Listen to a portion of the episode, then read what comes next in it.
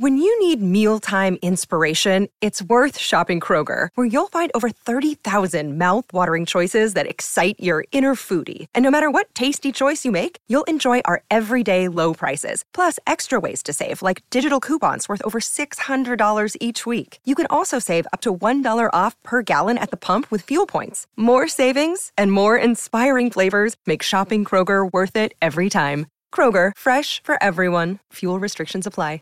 Welcome to the Boneyard with Steve Robertson. As always, I am your good friend and host, Steve Robertson, here on the Maroon Friday edition of the Yard. Hope it's payday for you. How about that? It is Friday. It's middle of the month Friday. Maybe you're getting paid today. That's always a cool day. Anytime that you get a chance to put a little cash in the bank, it's a big day. For many of us, you know, as soon as it gets in, it goes out. But uh, nevertheless, it's nice to be able to be independent and self sufficient. So, hope you're wearing maroon today. It is Maroon Friday. And uh, as you guys know, I'm a big proponent of Maroon Friday. I think we should always rep the brand when we can. Let everybody know you're a Bulldog. And listen, I understand right now we're having a tough time with the winter sports, but, uh, you know, I'm all about the long play and I'm a Bulldog for life. But uh, I'm a big, big, big fan of Maroon Friday, and I hope that you guys will continue to participate in that in the years to come.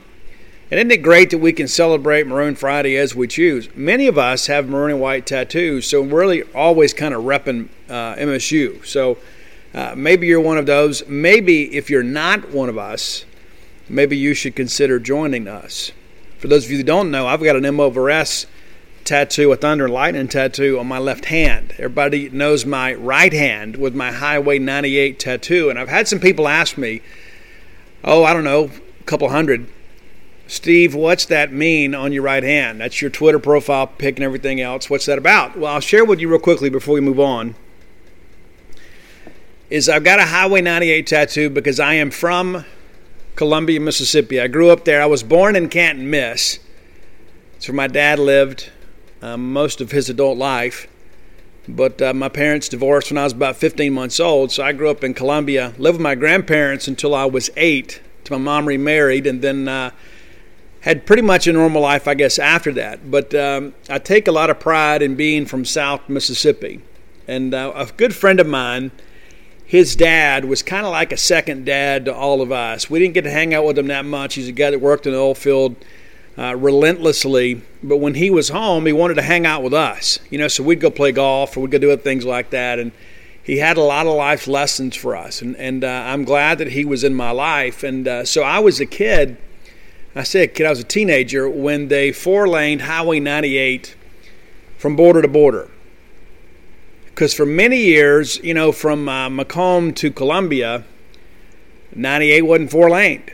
And from Columbia to Hattiesburg, 98 was two lanes. They used to call it Bloody 98, if you remember. And so Mr. Glenn Bryant, whenever they began the four lane 98 from Columbia to Hattiesburg, Mr. Glenn Bryant said, Boys, you don't understand. That's going to open up your world there. It's going to be your highway to the world. Everything's going to change. You're going to be able to shop over there. You're going to be able to go to school over there. You're going to be able to do this. You're going to be able to do that. There's going to be a lot of experiences that you don't have right now that you're going to be able to have because 98 is going to be four lane. You know, because back in those days, you know, driving age was 15, and driving to Hattiesburg was a big deal. You know, Mama didn't want you doing that because there were so many wrecks on 98. And so once it opened up, you know, of course, everybody felt a little safer about us going over there. And uh, Mr. Glenn died several years ago, and uh, and so I got that tattoo prominently affixed on my right hand kind of in honor of Mr. Glenn Bryant and then all of my friends back home. And so that's why I have that. And uh, as, as the kids say, never home, always repping. And so that's for South Mississippi. I am a fiercely proud Mississippian. I love being from here. There are some things, of course, that uh, need to change. There's some things that have changed in my lifetime, but uh, I take a lot of pride in being a guy from South Mississippi. I don't get down there enough. And that's kind of how it always is, right? No matter how much effort you make, it's never enough to be around people you love.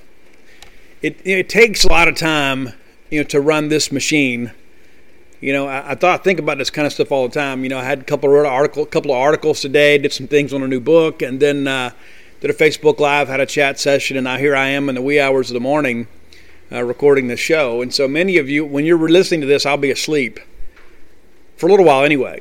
but uh, I am very, very, very proud, you know, to be a guy from South Mississippi, and I've got some friends back home that. Uh, you know, I don't get to see enough, but uh, there are some people, and I, I've shared this with you guys, I think, before. You know, I've got some Starkville friends that'll help me move.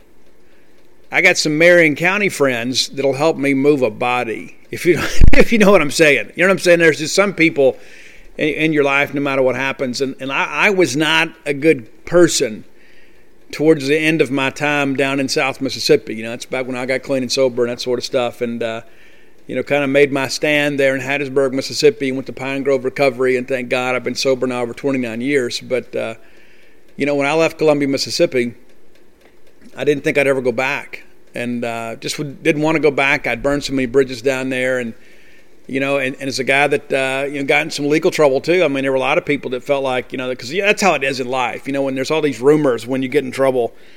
You know, he's going down forever. I mean, Steve may get the death penalty. You know, I mean, it's you know silly stuff like that. You know, and then I end up going to the RID program, and I'm out about six months, and people think, well, he, he got such a good deal, he must be a narc.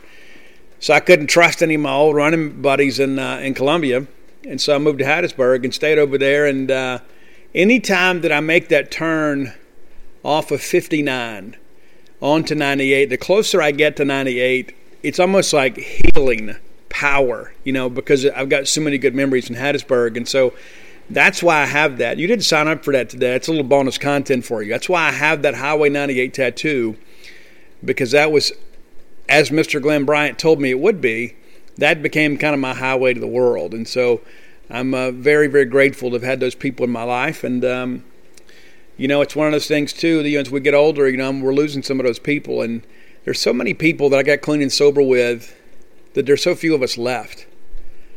And uh, I don't want to depress you guys today, but most of the people that I got clean and sober with are dead today. And most of them not by natural causes. And those are some things that stay with me. You know, it's one of those things that also kind of keeps me on my toes about staying, you know, in a program of rigorous honesty. And I continue to work my program, and uh, you know, I've got a support system. And you know, when I do something really stupid, I'm pretty quick to confess it. I'm pretty quick to call a friend or in recovery, an accountability partner, or, or call a sponsor of sorts and say, "Listen, hey, here's, here's what I did, and uh, here's how I need to fix it," or you know, I don't know how to fix it. What should I do? And so I think it's important that we uh, we do those sorts of things. And I, even if you're not in a, working a program recovery, it's good to have people that are accountability partners. I quit worrying about people gossiping about me a long time ago, you know, because there's nothing anybody else can say that hadn't already been in a newspaper. You know what I'm saying? It's just like, what, else do I have to lose? One thing, my, one thing my dad told me, we'll change the topic here shortly, but one thing my dad told me years ago, I've never forgotten this. He said, Don't waste your time trying to explain yourself. Don't do it. Don't waste your time trying to explain yourself because your friends don't need it and your enemies won't believe it anyway. And so I've always kind of remembered that, and I think those are good words for living. And I, I try not to waste my time with any of that stuff. You know, if I, I'll apologize and make amends, you know, when I've wronged somebody, but uh, you know, trying to having to explain my motives and things like that. I mean, listen, you know, people are going to make judgments about you anyway, but you know, their opinions and fifty cents will get you a cup of coffee at the truck stop. Speaking of good stuff, Bulldog Burger Company, man, you got to go by and check those guys out. I hadn't been this week. I need to get by there probably, you know, before the blizzard comes, you know, before Snowmageddon gets here. Uh, I need to go get some grub from Bulldog Burger Company. I, I love that place, and I loved it before they were even sponsors of the show. And that was one of the reasons that I was so eager to work with them because I'm kind of pick and choose uh, who I do local ads with. And it's just a great place. It's run by a great company and a great group of Mississippi State and Starkville area families that have served, the Golden Triangle forever and a day. And so, you know, when you're contributing, you go there and you eat, you're, you're kind of contributing to our community. You know, I'm a firm believer in eating local. Absolutely. You're not going to find a better brand of restaurants you're going to find with the Eat With Us group. Bulldog Burger Company is a huge part of that. Right here on University Drive in Stark Vegas and on Gloster Street there in Tupelo. And listen, if you cheer for other teams, you'll enjoy the meal just as much.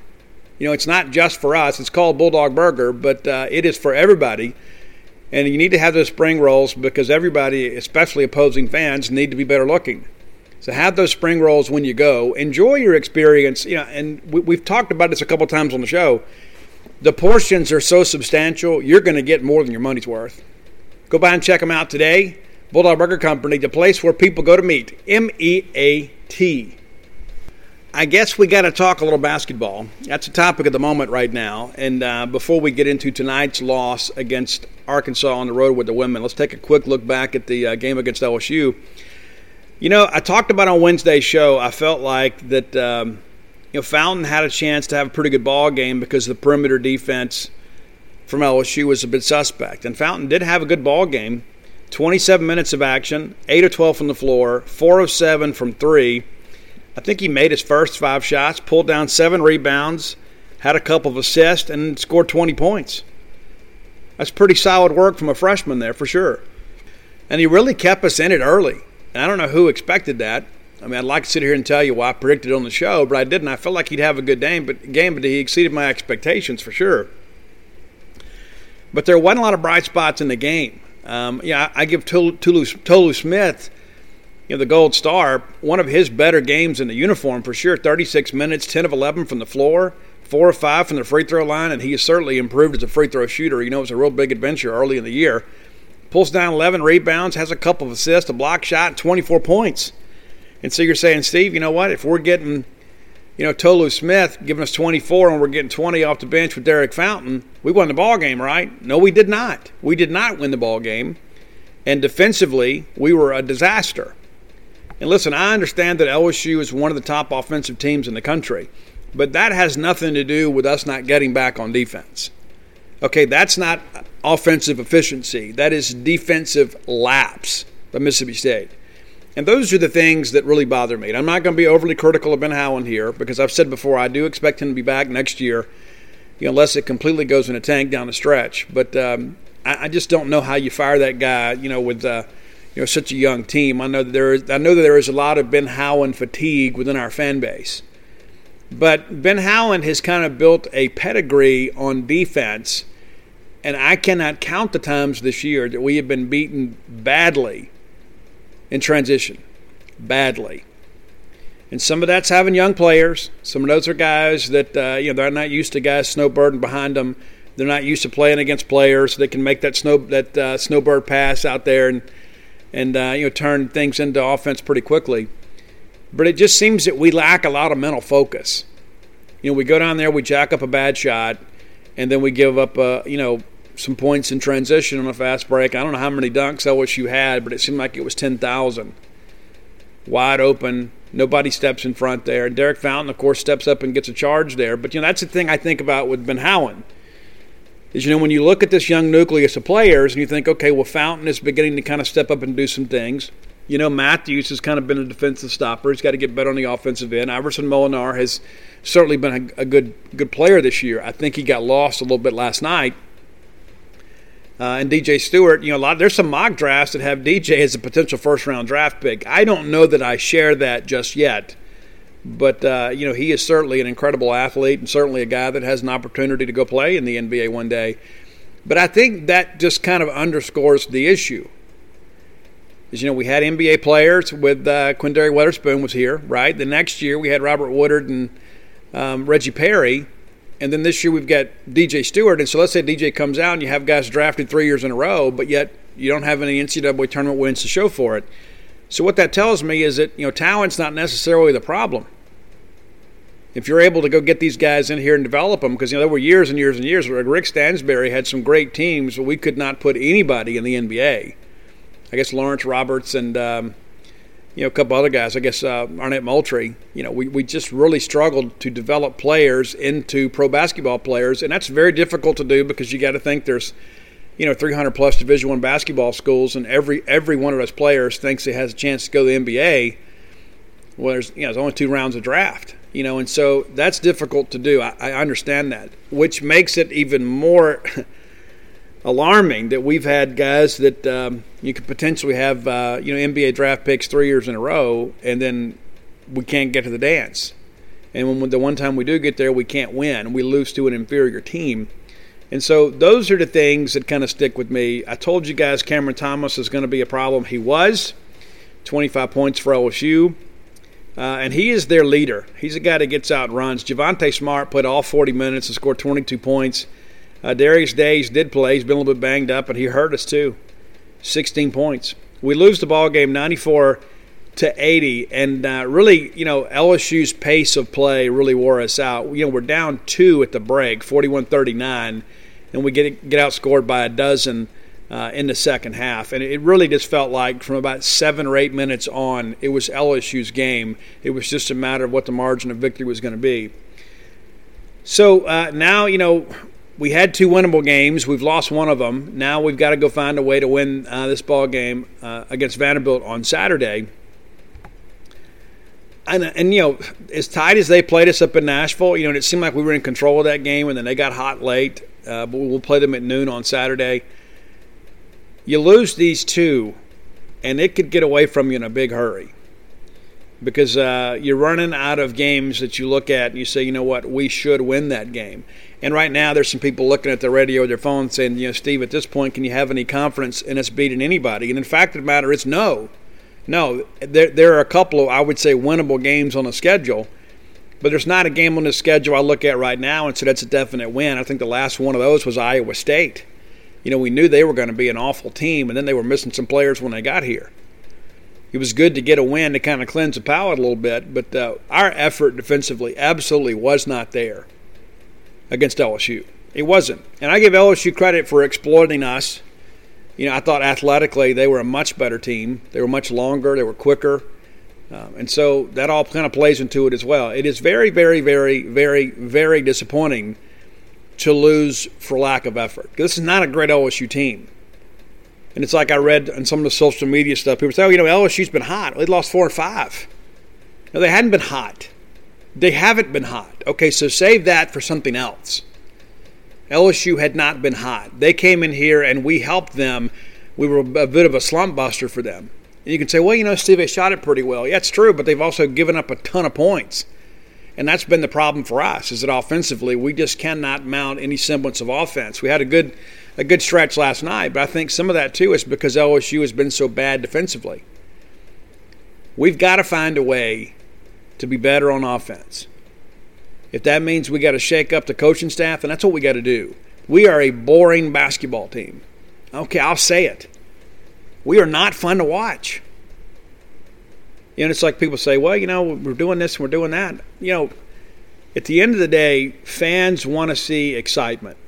I don't remember the last time that we were an exciting basketball team. You know, a couple years ago, you know, we had a pretty good stretch there, but uh, you know, again, we always find a way to lose games that we shouldn't.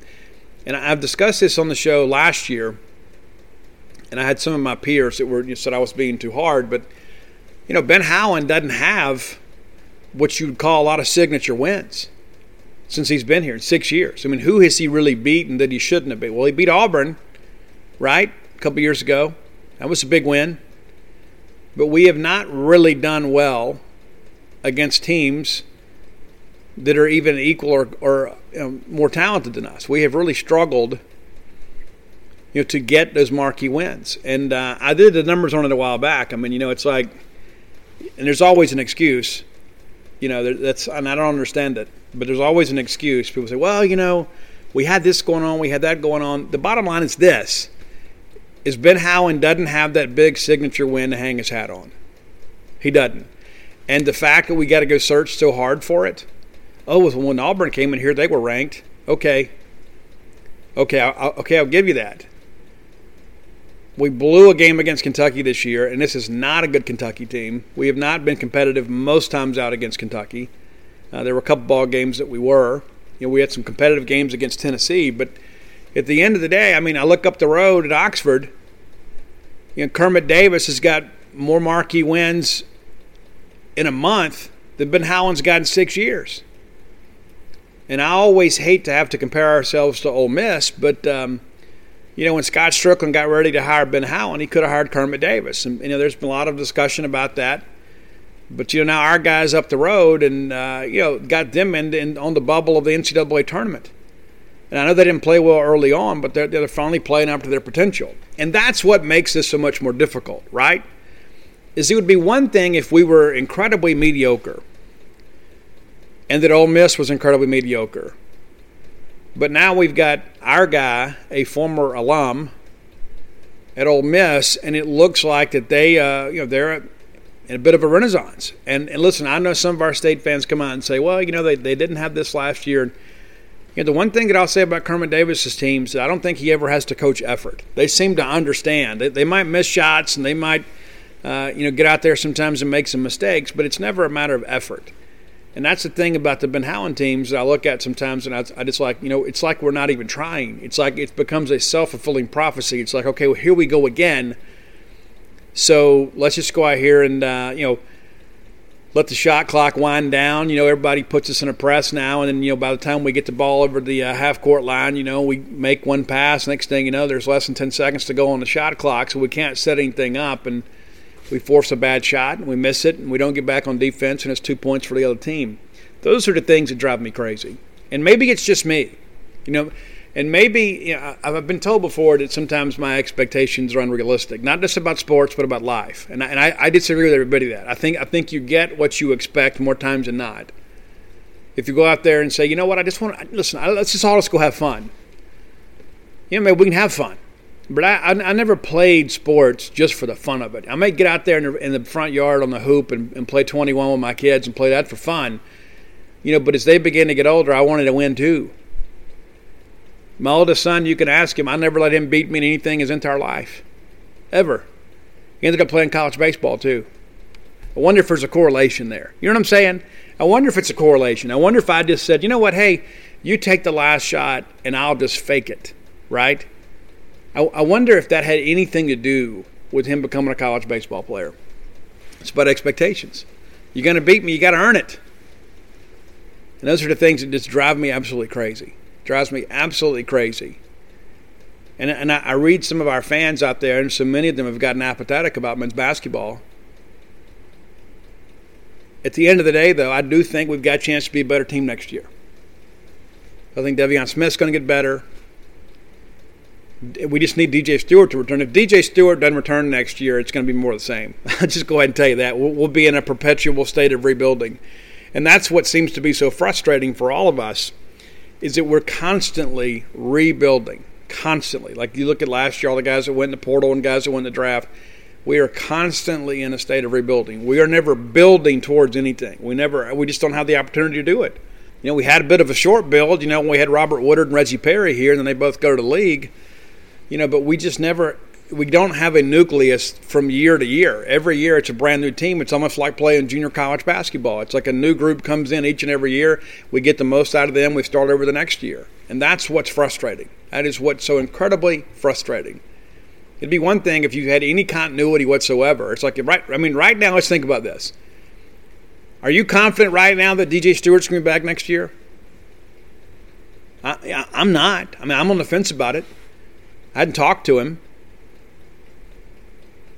But if you're DJ Stewart, you think, okay, if I've got a chance to get out and go make some money next year, or I can come back and, and be you know part of year two of another rebuild, what's more appealing to me? Well, if I got a first round grade, I think I'm going to go, you know. But if DJ Stewart leaves, I'm just going to tell you, it's going to be more of the same. And it might be more of the same even with him back. But we'll see. We'll see how things go. But there, there, there's problems. There's problems with men's basketball, and some people seem to be oblivious to that. And and maybe it's because they're no longer emotionally invested in men's hoops. But I think if we go out next year and we have a good year, and you got some of these young players looking to come back, then all of a sudden you're like, okay, well, listen, hey, hey, wait a minute now. Okay, we've kind of got it figured out. And I'm not going to sit here and tell you that's not beyond you know a reasonable hope. I do think we'll be a better basketball team next year. I do think it's a big year for Ben Howland. But I also know this there's not going to be a lot of people paying attention next year uh, to men's basketball if uh, we get out of the gate slow. I'll go ahead and get you ready for that. I don't care how much attendance they allow at Humphrey Coliseum. We're not hitting the number. I'm just going to tell you now, we're not hitting the number.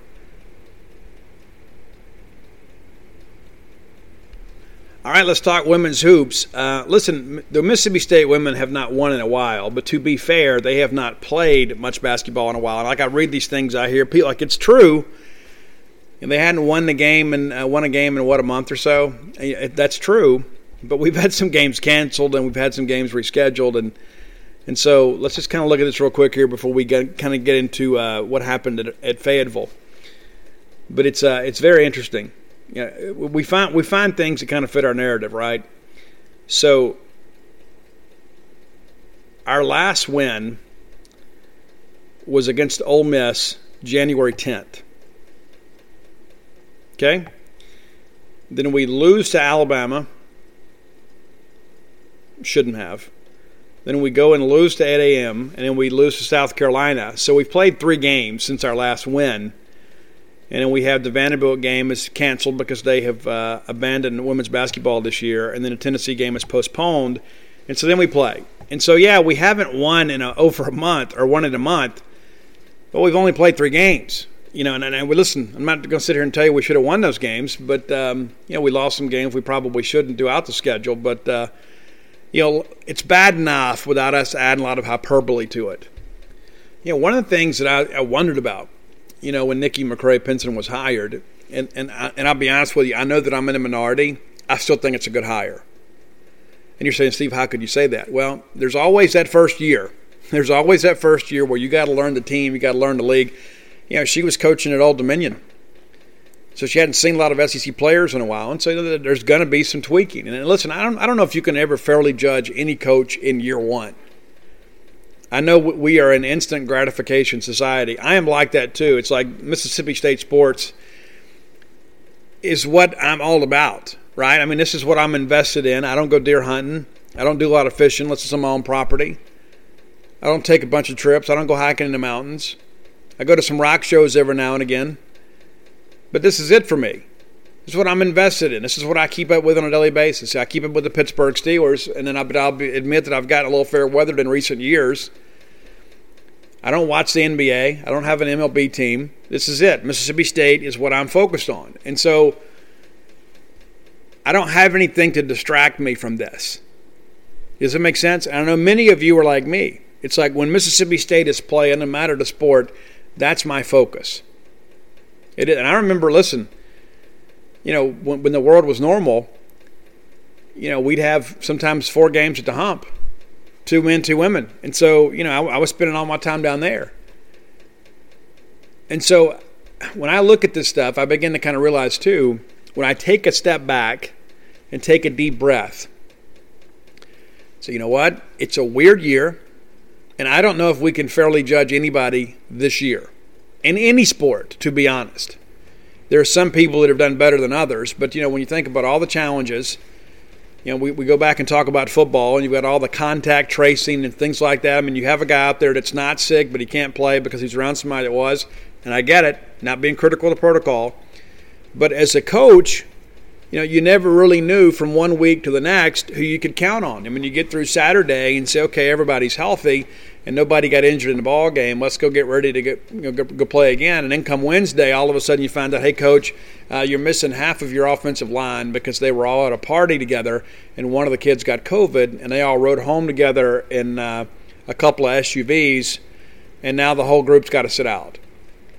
And so, yeah, it's a moving target, and it's for everybody. Okay, and but again I don't know if it's fair to really judge that. Now, we haven't had the same issues on the women's basketball side in some respects, but it's still a crazy year. You still got to get out there and you got to get tested. Uh, and so I just don't know if it's fair to judge anybody in year one.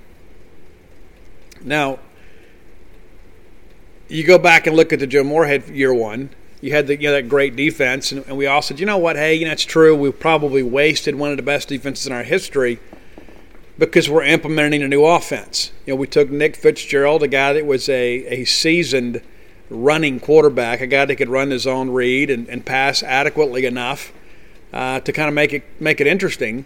And then now we're going to make him a downfield passer. And we had some coaches that were coming from some lower leagues said, hey, you know what, we're going to be able to do it. And they undervalued the quality of play in this league if it's possible.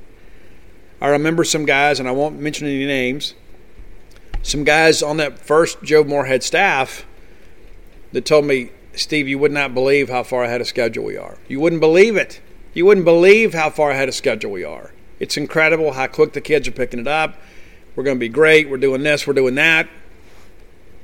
And then we go out there and do a couple, you know, have a couple non-conference games, and uh, you know we start feeling pretty good. But you know it, it, it's a little bit uncomfortable, you know, because you know Nick's having to do some things he hadn't ordinarily done, and um, the next thing you know, you know we get into conference play and we can't score points. And a lot of us, including myself, I guess I kind of made some excuses for Joe and said, you know what, hey, you got a running quarterback playing in a passing offense. So run first guy and a pass first. So it's kind of, you know, a, it's a square peg in a round hole. And so we give Joe the benefit of the doubt. Then the next year you get Tommy Stevens and the kid can't stay healthy. Then you got to put Garrett Shrader in and you basically run the Nick Fitzgerald offense, right? I mean, right? I mean, that's just how it is. And so I don't know if it's fair to judge anybody in year one. But these losses are mounting, and uh, a lot of our fans, while they are apathetic about the men for the most part, they're certainly invested in the women.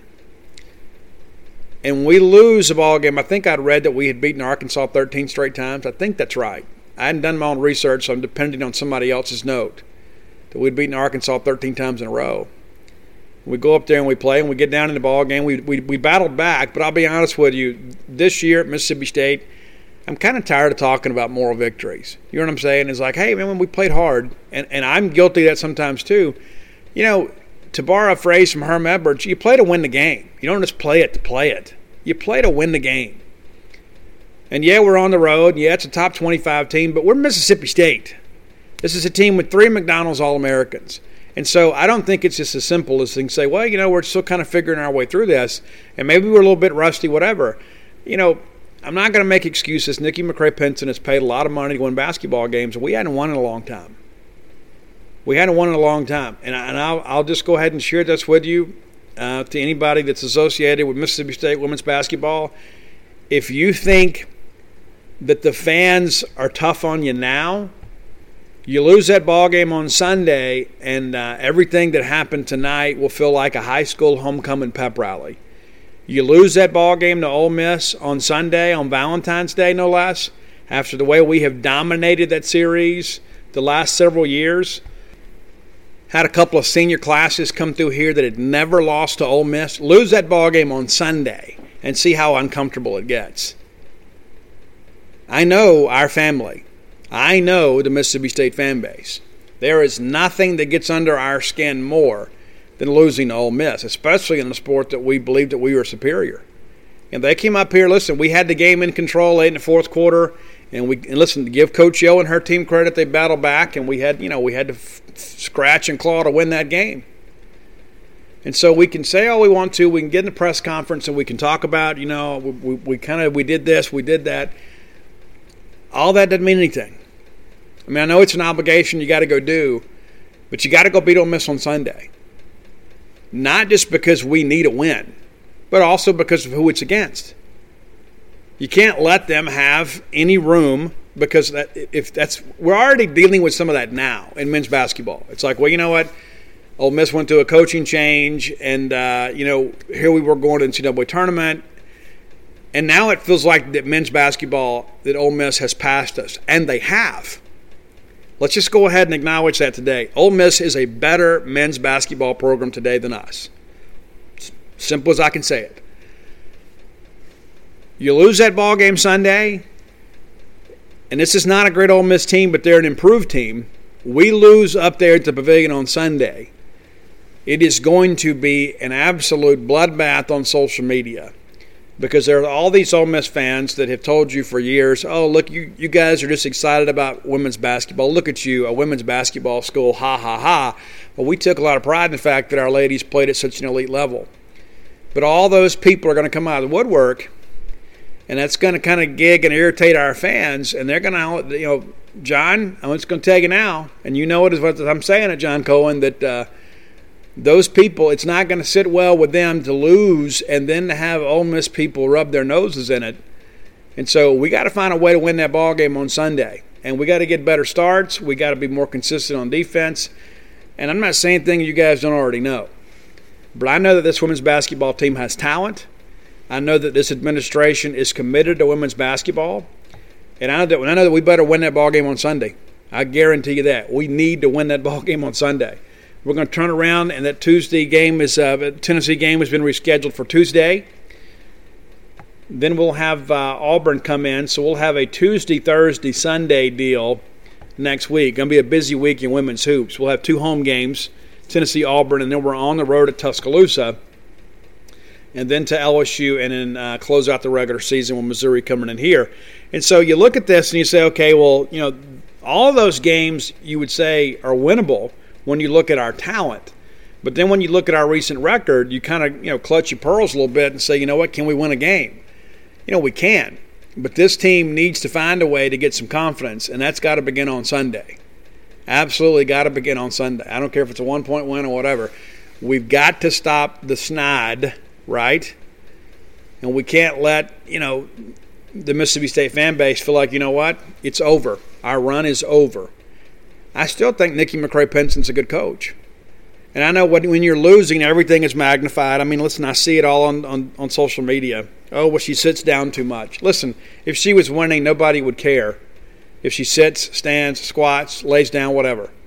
Everything is magnified when you're losing. Everything. Everything. When you're winning, nobody cares.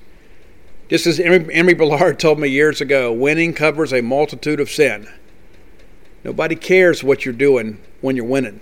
But when you're losing, you can't even go to Walmart because whatever brand you buy is the wrong one. Would you believe that they did this? You know, it's just that's just how the the world works. I'm not going to sit here and apologize for it, but that's just kind of how things are.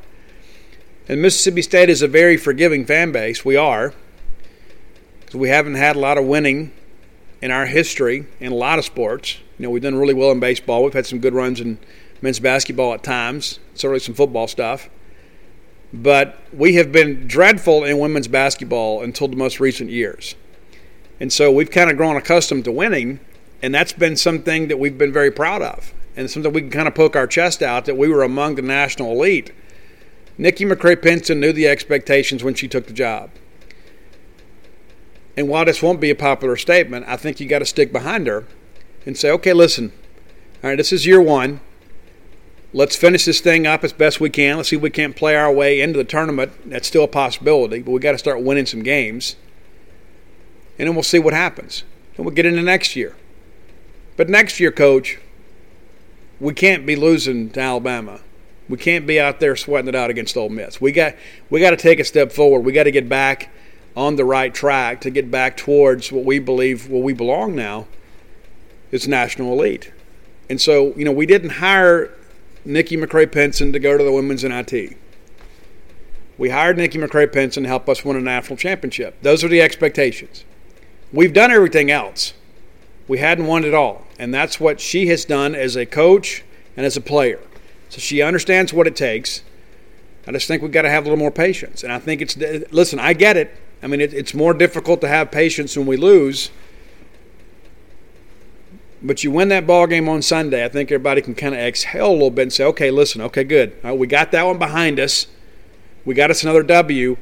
Let's look at the rest of the schedule. Maybe we can find a way to win two or three more and kind of end the second half on a high note. That's the hope, anyway. But uh, it was not a good night for most of the night in Fayetteville, but uh, the ladies did battle hard late and pulled within a couple points, I guess four points with a couple minutes to go. We just couldn't finish. Give Arkansas some credit. Time for the top 10 list brought to you by Dr. Robert. All right, Bulldog fans, our friends from Tecovas want to remind you that uh, it's festival season, it's concert season, it's sundress season. Yes, it is. And you know you need some nice boots to go along with every bit of that. And Tecovas is your stop for the best in Western wear. Tecovas has seasonal and limited edition offerings this spring and summer, including men's and women's boots, apparel, hats, bags, and so much more. All Tecovas boots are made by hand in a very time-honored tradition with timeless styles that are always on trend. And Tecovas has first wear comfort, so no break-in period. You know how tough that can be with a brand new pair of boots. You can put these bad boys on and ride that ride with a smile. It's hard to find this level of comfort paired with this same level of style. So stop by your local Tecova store, have a complimentary beverage or two, shop the new styles, the smell of fresh leather, and a friendly staff are always at your service. Many stores even have leather custom branding to make your boots truly personalized. And with regular live music and events, there's no in store experience quite like it. If you can't make it to a store, visit Tecovas. That's T E C O V A S dot com. They offer free shipping on all boots, as well as free returns and exchanges shipped right to your door. Go to tecovas.com and find your new favorite pair of boots today. Why are so many dogs suffering from health issues? Actress Katherine Heigl, who's helped save over 16,000 dogs through her personal foundation, says they're seeing more issues than ever with dogs' joints, odors, and their health than ever before. After doing a ton of research, she feels there's one place we can all look to improve our dog's health their food. What she's discovered is that many dog foods are made in a way they can actually create toxins that could possibly be wrecking our dog's health. And that's true for many of the premium brands as well. Fortunately, she's found that just by adding a few special superfoods to her dog's food, she saw huge transformations in their health. She's made a 20 minute video explaining step by step how any of us can do the same thing to see incredible changes in their dog's health. I've got five dogs. I do. I love them. I spend most of my time with them. In fact, Mojo, my Mama Blue Heeler, has helped me write six and a half books now. I want her to be as healthy and happy as possible. So if you feel like you do about your dogs the same way I do, let me encourage you to go to badlandsfood.com forward slash boneyard and watch Katherine's video right now. And again, that's badlandsfood.com forward slash boneyard. Be sure and check it out and make sure your pet is happier and healthier than ever. Yarber. That's right, Dr. Yarber of the ENT Physicians of North Mississippi. If you are a person that is still battling with sinus headaches, aren't you tired of it? Are you tired of having to get up every morning and try to take some cocktail of, you know, Zyrtec and ibuprofen or whatever? You're just trying to find something to get some relief. If you're tired of that, maybe it's time that you give Dr. Yarber a call. Uh, two locations to serve you right here on Stark Road. I believe the address, I've got it right here 910 Stark Road, and then it's 618 Pegram Drive in Tupelo. 910 Stark Road in Starkville, 810 Pegram Drive in Tupelo. Go by and check them out. And listen, if most of us at some point have had these ear, nose, and throat issues and we just kind of ignore it and then they become a chronic issue, it may be time to go see somebody. Give them a call today. Make an appointment 662 844 6513. 662 844 6513. Uh, taking this over the counter meds probably not going to get it done. Go see a professional, Dr. Robert Yarber, with the ear, nose, and throat physicians of North Mississippi. So I was going to do uh, Earth, Wind, and Fire today, but I changed my mind. I just wasn't in the mood for it. I mean, I apologize. Maybe we'll go back and do it another day, but I was kind of working through it, and I said, you know what? I feel really good about the top five here. I don't, I don't know if I feel so strong about the back five. And so I, I threw a curveball. Roy's expecting Earth, Wind, and Fire today. You know, Roy Samante does our Spotify list, so I have to send him this list. But we're going to do Survivor today. Not the show Survivor. We're going to do the rock band Survivor. I don't know if you guys know this, but uh, they changed singers after three albums. I don't know if you knew that. Or maybe it's four. But they had a couple of albums before Eye of the Tiger broke. And if you don't know the story behind that, um, Sylvester Stallone heard the song Poor Man's Son and uh, was impressed with Survivor and approached them about writing a song for Rocky 3, which of course became Eye of the Tiger and then ultimately led to other things. But uh, you know, after the Eye of the Tiger album, they ended up making a change with singers, and that's one of the things too we've talked about before. There's so many bands out there that can't successfully make a change and then maintain relevancy. Yeah, there's only a handful out there you can think about. You know, Brian Johnson, of course, ACDC, probably uh, the best example of that. But Survivor had more more commercial success after they changed singers, and that's with Eye of the Tiger being a huge hit. So uh, there is also too, before I get into top ten, on their greatest hits album, there is a really cool cover of 38 Specials "Rockin' Into the Night" that uh, I kind of stumbled across when I was getting this list together. They do a really good version of that. So if you hadn't heard that, go check it out. Not as good as the original. It rarely ever is. But uh, Survivor, pretty good job there on rocking into the night. So here's your top 10. One of the earlier singles from Survivor, and this is back to when we were all like children of the Cold War. You know, where everything, we had this uh, fierce national pride, you know, because we all hated the Russians and we hated all the communists and all that sort of stuff. And so we felt like that we were the world's um, best shining example of freedom. And so we were a little more united as a people in many respects. And so Survivor had a tune called American Heartbeat. And uh, there was a lot of that back in those days. But that, listen, it's kind of a cheesy synth rock song. But I think you'll dig it if you've never heard it. Uh, number nine, this is on the follow up album on Scotti Brothers. And uh, to be honest with you, I think the first album I ever bought on Scotti Brothers was uh, Eye of the Tiger, but uh, a song called Caught in the Game. And it's actually a pretty snappy little tune there. I think you'll kind of dig that one. It had some commercial success, but it was not a huge hit. But it did get some radio play. Number eight, a song that you're as soon as you hear it, you're going to say, "Hey, I know this song. Where do I know this song from?" And the, the song is "The Moment of Truth." And this is actually the first song once they changed singers. The Moment of Truth is from the Karate Kid soundtrack you know, there at the end, you know, after Daniels won and everything, that's what that's from. And uh, some, you know, a producer, I guess, had approached them because they'd had some success, of course, recording on soundtracks. And so, Moment of Truth off the Karate Kid soundtrack. Number seven, one of those great ballads that had some radio play, but it's kind of been lost in the shuffle. You know, it's one of those hidden songs that you're like, you hear it and you think, hey, I think I've heard this before. It's a song called First Night great romance song. You know, we'll always remember this first night, and you know, it's a kind of a sappy, cheesy love story. Number six, and this is when things really get interesting. So the first full album with new singer Jimi Jamison was a classic album called Vital Signs. If you're unfamiliar with it, I'm telling you, there is not a bad track on that album. It's one of those you can just push play and let it roll. And uh, number six on this, I guess maybe I, I kind of got a little bit discombobulated here, but um, number six is uh, a song called "Is This Love That I'm Feeling?" Is this love? And that's actually on the second album with Jim Jamison, uh, "When Seconds Count." And so that's a really cool tong- song. Got a lot of radio airplay. You'll know it, but uh, to the vital signs stuff I apologize for that. I was a little bit unprepared. Couldn't read my notes there. Number five, a great tune off that Vital Signs album called I Can't Hold Back. Great video, too, kind of cheesy. You can check it out uh, on YouTube. Number four, you know, after the success of Eye of the Tiger, Stallone went back to Survivor and said, Hey, do you have a song for, uh, for Rocky Four?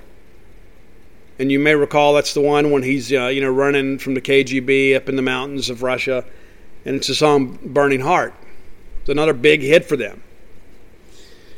Going back to Vital Signs, number three, "The Search Is Over." Really good love song, great ballad. I think you'll dig it, but uh, I like the upper tempo stuff a little bit better. Number two, another one of those uh, kind of a synth pop rock song, "High on You," and that to me that's the be- the best song. Um, when, I, I began to look at the Vital Signs album, I think that's the best song on the album. And there are some great ones. I mean, there's I think the whole first side of that thing is I think most of those songs were radio hits. But I think you'll dig it. If you don't know it, high on you, go check it out. It is very 80s. Let me go ahead and prepare you now. It's very, very 80s. The production value is very antiquated, but uh, it is a great tune. But number one, and it, could there be anything else? The number one Survivor song of all time is "The Eye of the Tiger." And at some point, every one of you, when you were a kid, and you're getting in your room and you're ready to go fight some other kid, you put on "Eye of the Tiger" because you wanted to kind of gas yourself up, right? Before you went out there and fought some kid across the street over a BB gun fight or something. But "Eye of the Tiger," a great tune even to this day, people play it in, in, in stadiums. It's very anthemic. But that's the top 10 list for today. Again, a little bit of a curveball. And I don't know why I, I got stuck in this little YouTube, uh, you know, wormhole. And next thing you know, I'm, I'm doing a top 10 survivor list. But uh, I think you'll dig it. Go check it out today. And if you have ideas for the top 10 list, reach out, let me know. And a lot of people reach out to me and they ask me about, you know, artists I'm not quite as familiar with. And so if I don't do your list, please don't take it personally. I do my best to respond to everybody, but sometimes it gets kind of difficult. I got a lot going on. But uh, some of you have some great ideas and say, hey, what about this? And then sometimes it'll be a band that I don't like. And uh, it's kind of difficult for me to put that list together. So we'll work on that. But uh, I appreciate all of your submissions. And uh, I've had so many people here in recent days that have said, you know what? I like how we change it up a little bit on top 10 lists. But I have so many people too, especially younger people, have reached out. Some of our students at Mississippi State and recent graduates and say, you know what? I appreciate these lists from some of these classic rock bands because it's expanded my knowledge of their catalog. And that's what we're here to do. We're here to help you. We're here to educate as best we can. Campus Bookmart, longtime sponsors of this show, man, and uh, I love those people. I really do, and you will too. Go by; they will give you service with a smile. They're not in this business to make a killing. They're in this business to make a living. So the pricing is much more competitive than maybe what you've seen elsewhere. Go by and check them out. Campus Bookmart, right off of campus. Go see Stan the Man, Miss Kathy Brown, the lovely, talented Susie. If you can't make it to town, let me encourage you to visit them on the World Wide Web at campusbookmart.net and use promo code BSR, which stands for Beautiful Steve Robertson. And that'll get you free shipping on all orders over 50 bucks. Any order less than 50 bucks, absolutely incomplete. You know, baseball season's coming up. You need to get some new Mississippi State baseball threads. You can do that right there at Campus Bookmart. Matter of fact, I had one of our longtime listeners, uh, great fan of the show. She sent me several uh, top 10 suggestions over the years, sent me a screenshot of her using uh, BSR for her free shipping on her huge MSU baseball order. And uh, that's what we like to see. You know, you, you guys save a little money by doing business with me, and uh, look forward to you guys helping us folks at Campus Bookmart. All right, let's talk a little baseball. Speaking of uh, maroon and white and M over S and that sort of stuff, if you are unaware, Mississippi State had some players uh, named to the preseason All SEC baseball team, and there's so many lists out there. Uh, a lot of people have you know these uh, these lists, and there's like a thousand Division One baseball polls. Uh, I, I, tend to go with D1 baseball. I, I, respect the fact that they are um, out there on the road a little more than some other people are. Baseball America has some people out there. There are a lot of other people. You know, they're out there and they're uh, you know they're just kind of looking at stats and numbers, and they put a poll out, and they just kind of you know base it off who wins. They don't actually go through the team's play. So here is what the the SEC coaches think in the official SEC baseball preseason poll. So it's interesting uh, Florida gets 12 votes to win the SEC. They would also get my vote. I think Florida is going to be very, very difficult to beat. Uh, I also think that they will give us a chance to win the conference because I believe they're going to beat Vanderbilt.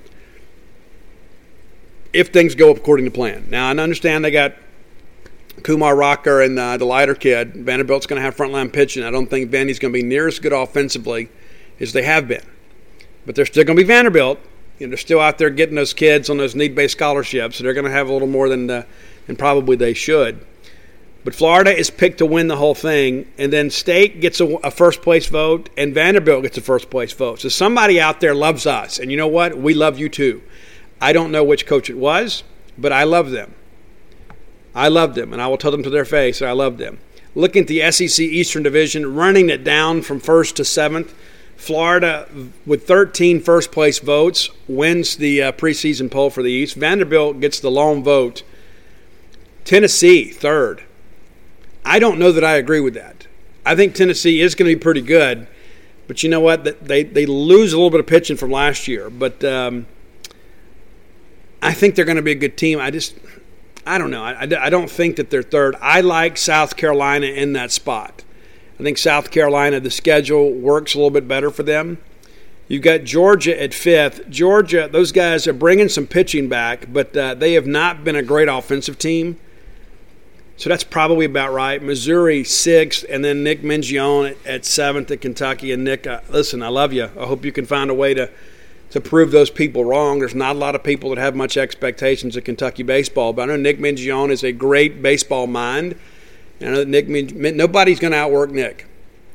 And so I hope he finds a way to get out of the sour there. I mean, I, I begin to worry that if they don't have a big year this year, at least a step forward, that uh, Nick might be out of there. Looking at the SEC West, Mississippi State was picked second behind Ole Miss. Ole Miss gets seven first place votes. Mississippi State gets three. They get 78 points, we get 73. That's how close it is. And a lot of people have said, well, you know, Steve, you know, why are they always picked ahead of us? They do a really good job marketing themselves. But to be fair, you know, they've got a couple of guys that have done it on the weekends in the SEC as far as pitchers go. I, now, I think we've got more talent. And, and to read the Ole Miss uh, fans, typical fans, you know, breakdown of our team is, is comical. But I'm going to tell you, Ole Miss is going to be really good this year. They should be. They should be really good this year. Should be one of their better teams. Uh, they were hitting the baseball really, really well last year when uh, the season got canceled. I mean, just absolutely launching bombs out of there. Now, granted, they play at a church league softball field, but uh, you know, listen, you play to the park you got, and so you know, I don't. I, I, think it would have been a typical Ole Miss year where they all gassed themselves up in a non-conference and think, you know what, this is the year. Let's book rooms for Omaha, and they get in a conference play and they find out they're just a pretty good team. I think they're, they're going to be a little bit above that this year, but I don't think they have nearly the depth in that bullpen that many people are suggesting that they do. I also think outside of Doug Nikhazy, there's not anybody out there that really scares me. Nikhazy's really, really good. And you got to, that's one of those things. You got to shut down Friday night guy, then you're just hoping for a split the rest of the weekend. Uh, Mississippi State, of course, second uh, in the West. And listen, the fact that we're picked second to anybody in the West, you know, says a lot about our program because usually the second team in the West is a uh, is a team that's hosting a super regional. Your chance at the top eight national seed. That's fine with me. Uh, Arkansas third.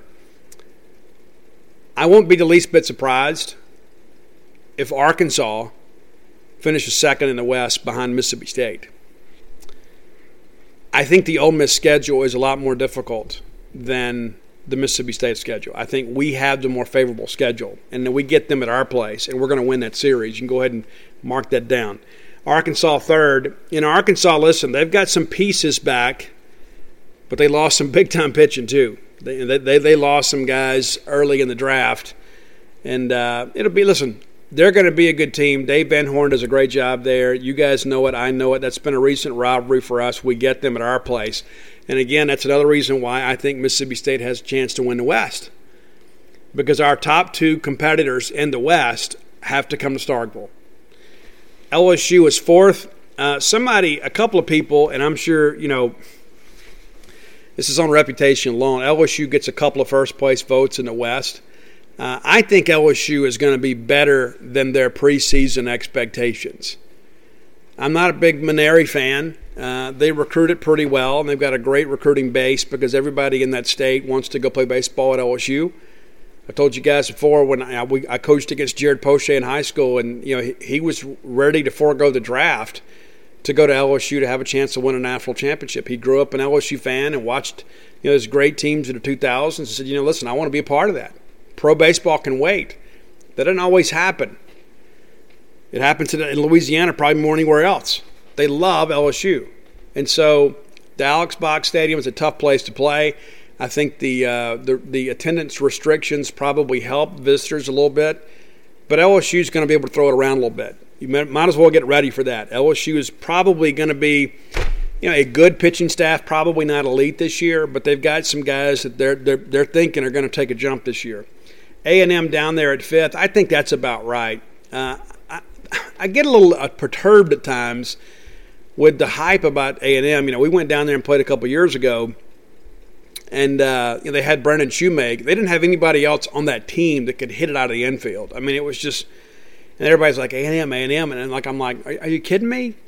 You know, they had a couple of big time pitchers, but they were not a good offensive team, and some people were acting like, you know what, A&M could make a run to Omaha. No, no, they couldn't, and they didn't. Auburn way down there at number six, and I'll be honest with you, I'm not buying that. I'm absolutely not buying Auburn all the way down at six. I'm sure Butch Thompson probably sees that and thinks, good, good. That's exactly what I want. I want our kids to be hungry. I want our kids to feel disrespected. Auburn's got pitching. Yes, they've had a pretty major injury on the weekend that'll change the complexion of things. But Butch will piece that thing together, and they'll probably have just enough offense to make things interesting. I'm a little worried about going over there, to be honest with you. A little bit. A little bit. I think we can win the series, but, um, you know, we're going to have to go over there and hit the baseball around. And uh, I love going to Auburn. I like Plainsman Park. It's gotten a little bit old, but it's a quaint little place. I really like. I like going to Auburn, uh, and I love going over there for baseball. Probably going to get some people to go with me if I can. And then Alabama's down there at number seven. And guys, I'm going to go ahead and tell you this: uh, this Alabama team is going to be much better than what they've had in recent years. It's just that the West is so unforgiving. So what we need is Alabama to pick a game off every once in a while, right? We need Alabama to take one from Ole Miss. We need Alabama to take one from Arkansas. Like they can win the series, but we need Alabama to kind of help us, you know, kind of let the traffic clear. But uh, I'm okay with it. Again, I think State wins the West, and I think there's some people out there that are like they're being real conservative on State. But the fact that even with them being conservative, we're number two says a lot says a lot. We're a top 10 team consensus. I mean, some of our people, some of our fans act like that we're not even ranked. It's like, well, how is Ole Miss ranked ahead of us? Guys, that'll work itself out. It will. It doesn't matter where you are in the preseason polls. Doesn't matter. It just simply doesn't matter where you are in the preseason polls. I know it's fun to talk about, but the only poll that we really want to be number one in is the last one. We've been number one midseason. We've done that several times. We want to be number one and be the last team standing. All right, looking at your first team, I'll run down here because some Bulldogs are mentioned. Uh, first team catcher Casey Opitz from Arkansas, uh, like him. Uh, TJ Collett, first baseman from Kentucky. Robert Moore is your second baseman from Arkansas. Rankin Woley, third baseman at Auburn. I expect him to have a big year. Shortstop Ryan Bliss at Auburn are really high on him. Jud Fabian, your outfielder from Florida. Christian Franklin, also from Arkansas. That's a guy that really surprised me a couple years ago. Tanner Allen, uh, first team outfielder, Mississippi State. Your DH utility, Matt Goodheart. He's another guy that's kind of a difficult out at Arkansas. And then your pitcher, starting pitcher, Kumar Rocker. And then uh, Connor Prielipp is a starting pitcher from Alabama, and he will probably be their Friday night guy. Devin Fontenot out of the bullpen is your reliever.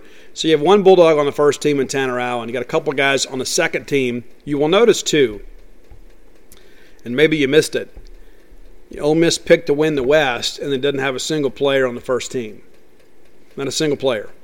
Florida picked to win the whole thing, has one player on the first team. And that just kind of goes to speak to the talent in this league. Second team uh, catcher Hayden Dunhurst from Ole Miss. Uh, Hayden, I'm going to tell you now, I'm taking Logan Tanner over you. Uh, first base Josh Hatcher from Mississippi State. Josh playing the best baseball of his career last year when they shut things down. Second baseman Max Ferguson, Tennessee. Third baseman Tim Elko from Ole Miss. Big stick right there. Ole Miss is going to need him to have a double-digit home run type season and there's nothing to suggest he won't. That's a guy that can really swing the bat. Shortstop Josh Rivera at Florida. Outfield Rowdy Jordan, Mississippi State. Second team, outfielder Owen Diodati from Alabama. Outfielder Cade Beloso from LSU. I, I think there are some holes in his swing. I know he is a guy that you better not miss with the fastball, but I think he is a guy that you can get the breaking ball over. Uh, DH Wes Clarke from South Carolina, starting pitcher Jack Leiter from Vanderbilt, and then starting pitcher Tommy Mace from Florida. We did a really good job against Mace. We went down there a couple years ago, but this is a guy too. A lot of people have you know first, second, third round grade on this guy, and then uh, relief pitcher Ben Specht, also out of Florida. And so you kind of run the numbers here, and you begin to look, okay, well, who's missing from Mississippi State? Who could play their way onto this list by the end of the year? Well, Logan Tanner. You know, go look at the numbers last year. Logan Tanner. Logan Tanner was a guy that they, I guess there were four stolen base attempts against, and he had three caught stealings. I think those numbers are right. This is a guy last year that has an absolute laser and is able to hold runners on, and he swings for power. We just don't need him to get too heavy, right? I think Logan Tanner's a guy that can play his way onto an All SEC team late. I'm, he's going to put up big numbers. I mean, you might as well go ahead and get ready for that. I think he hit 268 last year. Saw him play some this summer. You better not make a mistake to him. And the fact that we are so deep in the, the lineup this year, you're going to have some people to hit around him to kind of protect him a little bit so he will get some pitches to hit. I think you look at uh, Scott Dubrule is a guy that nobody's really talking about. But when I talk to our players, Scott, they tell me Scott Dubrule has been an incredible addition. They love him. He has some real credibility. He's a guy that uh, has kind of found his way on base regularly. I believe, not mistaken, he was leading the conference in hitting uh, when they shut the season down last year.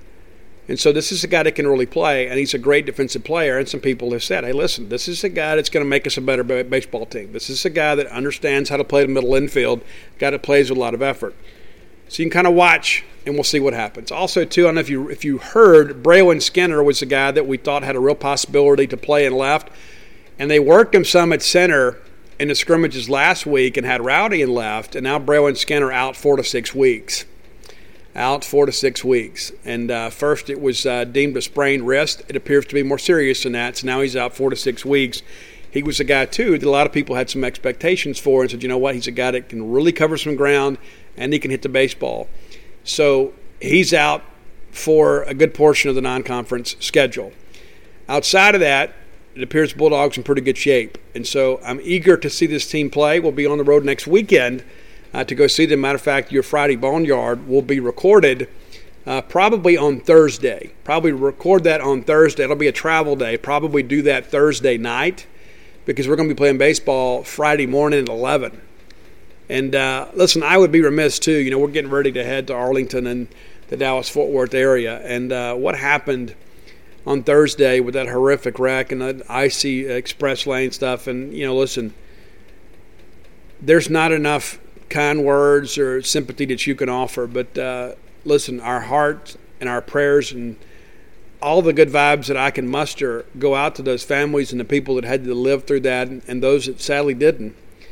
Um, but when we get ready to head out to Arlington, that'll be on my heart. I can I can assure you. And and uh, listen, you know, we're we're looking at all this, you know, from you know from a distance, but um, it is incredible to wake up to the, those images and think about that could have been any of us just on our way to work or on our way to bring the kids to school or whatever, and suddenly an accident happens in front of you on an express lane where there is no shoulder, there are just two concrete barricades, and now all of a sudden it's an icy highway and people can't stop. And so even though you have come to a stop, people behind you are attempting to and simply can't.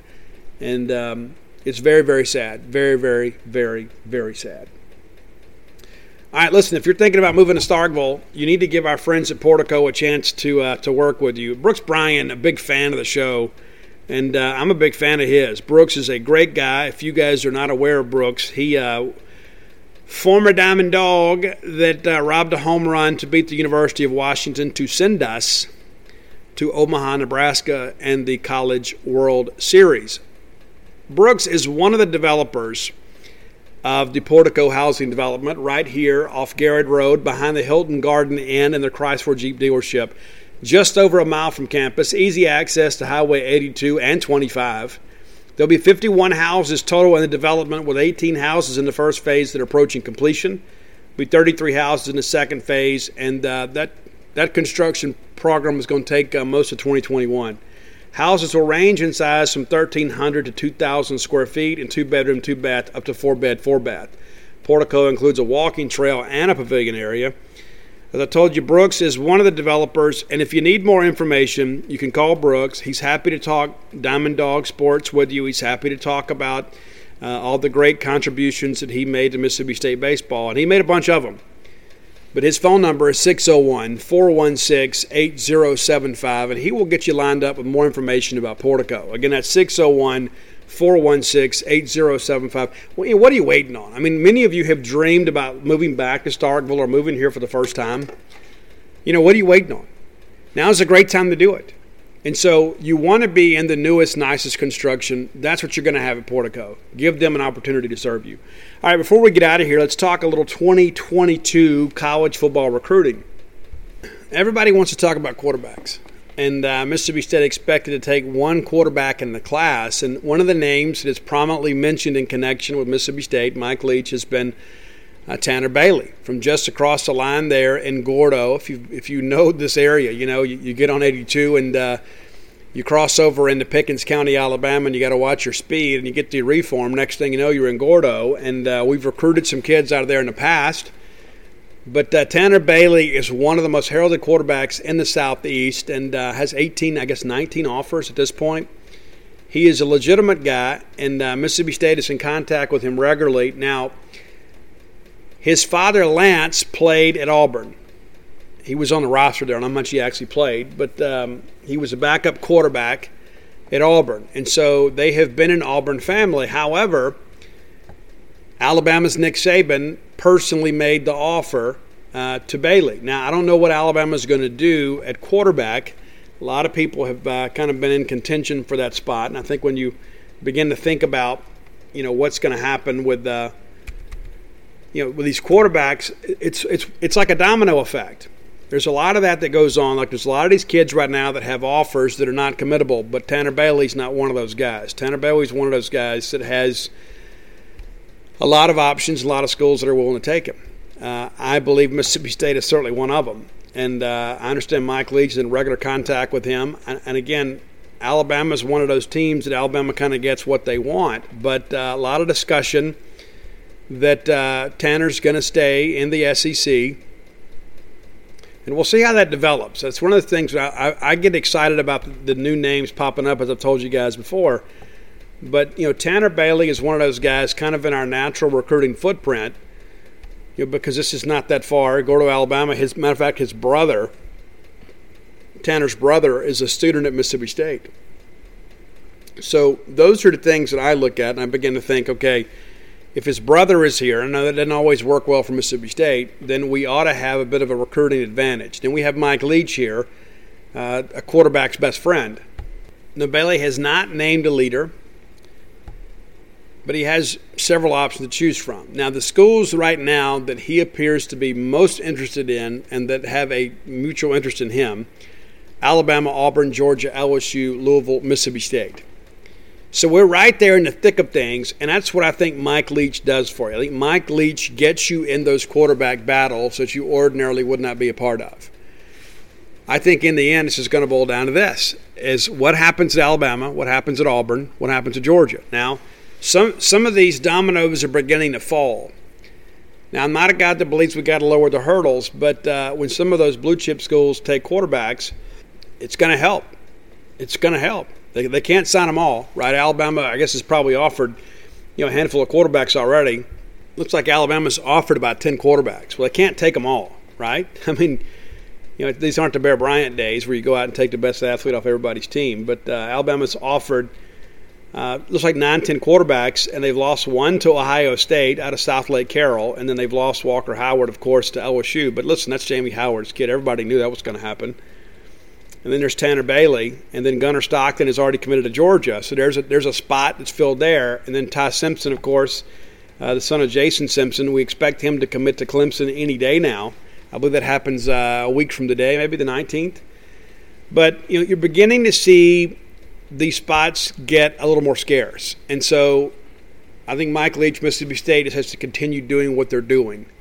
I think we're in a good spot, but we could be in a better spot as this game of musical chairs gets a little deeper.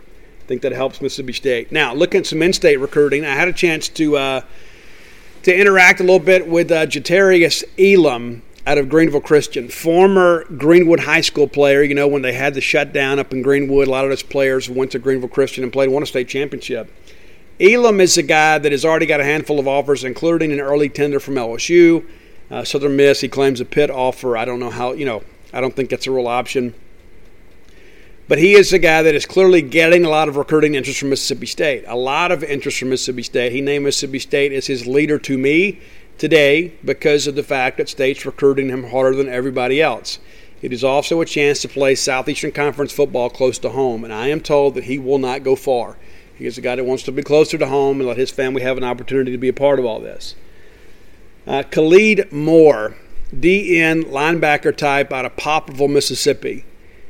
I think he is extremely talented. I think he is a guy that is going to have a really good college career. I like what I'm hearing about him in relation to Mississippi State. He's got a handful of offers, including uh, State, Ole Miss, and, and a few others. He is a guy that is going to probably have a lot of options to consider. But I like what I'm hearing about the job that Matt Brock is doing with him. Matt has made him realize, you know what, hey, this is a real opportunity for you at Mississippi State. This is a brand of defense we play. This is where you'll play. Uh, Matt Brock, one of Mississippi State's better recruiters. I like the fact that he is uh, kind of on point in this one because I think Khalid Moore will ultimately be a top 10 player in the state of Mississippi, a Dandy Dozen type guy, and, uh, and do a great job. I think he is a guy that fits what we want to do.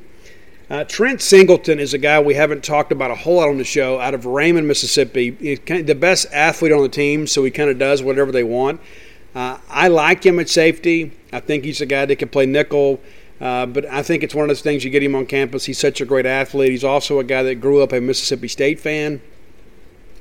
That is also advantageous because I believe what Mississippi State needs to do is to get some in state momentum rolling. Yeah, you say, well, Steve, you know, we've already got a kid from Canton Academy and Dakota Gooding committed. We've got uh, Jacarius Clayton from Tupelo committed, and all that's true. But I think you need to go ahead and get some other guys in the boat to kind of get this thing going, kind of get some juice going, and then have those guys out there recruiting for you. It's a big part of this process because what happens is the guys don't just become committed to Mississippi State, they become committed to each other. So if things go well, I will be covering a 7 on 7 tournament on Saturday if things go well. Now, I'm, I'm very worried about the weather, and I'll be honest with you. The, the, the thought of having to go out there and uh, those kids play seven on seven in uh, t shirt and shorts uh, in this frigid weather, it does not sound the least bit appealing. I will not be the least bit surprised if they don't cancel this thing on Saturday. But if they play, we're going to go over. Tanner Bailey's going to be there and several others, guys at Mississippi State's recruiting. So we'll go over, we'll get some pictures, we'll get some interviews, we'll see how these kids play. And uh, listen, it is seven on seven, but you can kind of get a good feel for the general athleticism of a player and see if they can elevate, see how they compete. I mean, you, you can get a pretty good idea. I've always felt like, and I know that I'm in the minority, I think what happens on Friday night matters the most. I know everybody talks about powerlifting competitions and track meets and all that sort of stuff and how well a kid did in seven on seven. Uh, I like to see what they do when we actually play football. I know that's weird. I want to see what they do when they put the helmet on and they're out there and the band is playing and they're keeping score.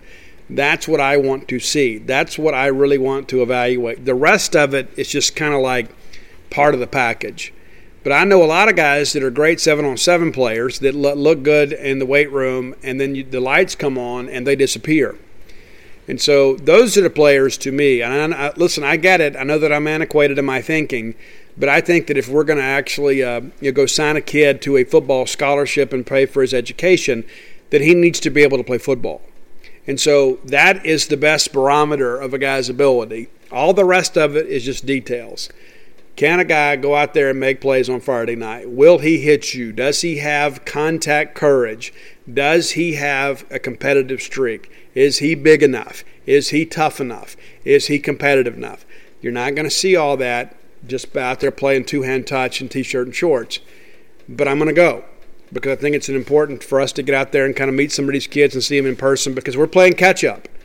There's so many people out there that want to rank players and they never see the kids play. And so we'll take what we can get. We'll do our best to get some information for you guys and we'll turn around and share it with you over on genespage.com. If you haven't please go to alphadogsthebook.com and you can order personalized copies of Flim Flam, Stark Villains, and Alpha Dogs. And you guys have been doing that because I've had to sign books uh, a couple days a week for the last three, four weeks. And uh, so go check that out. Go do it today. If you just need a signed copy, you can get that done. But if you want a personalized copy, and it's too late for Valentine's Day, but uh, you could always get a belated gift for yourself. And if you're a single person, maybe you're buying a gift for you. Don't you love yourself? Give yourself a Valentine's Day gift. Get the, the gift of knowledge by getting a copy of Alpha Dogs.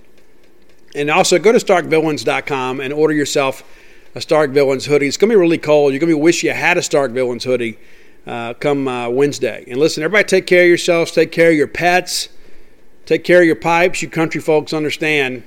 Probably going to be running the, the uh, running the water for a week next week as we get this Arctic you know, temperature in here, and uh, probably best to stock up a little bit. But uh, the boneyard will endure, so we'll do our best to have uh, our regular schedule next week. And looking forward to being with you guys. And again, I can't listen to any complaints this week as I have been up and recorded these shows in the in the middle of the morning, and you guys have been able to listen early on. So I, I, like the schedule. Maybe we'll keep it. As long as I don't have to get up and bring the kid to school, it's going to be great. So I, I kind of enjoy doing this. I'm a night owl as it is. And if you hadn't done so, go over to genespage.com and read my one-on-one interview with Coach Mike Leach. The first part of it was free. Part two, VIP subscription only at Gene's page, and you should be a subscriber anyway. Go check that out.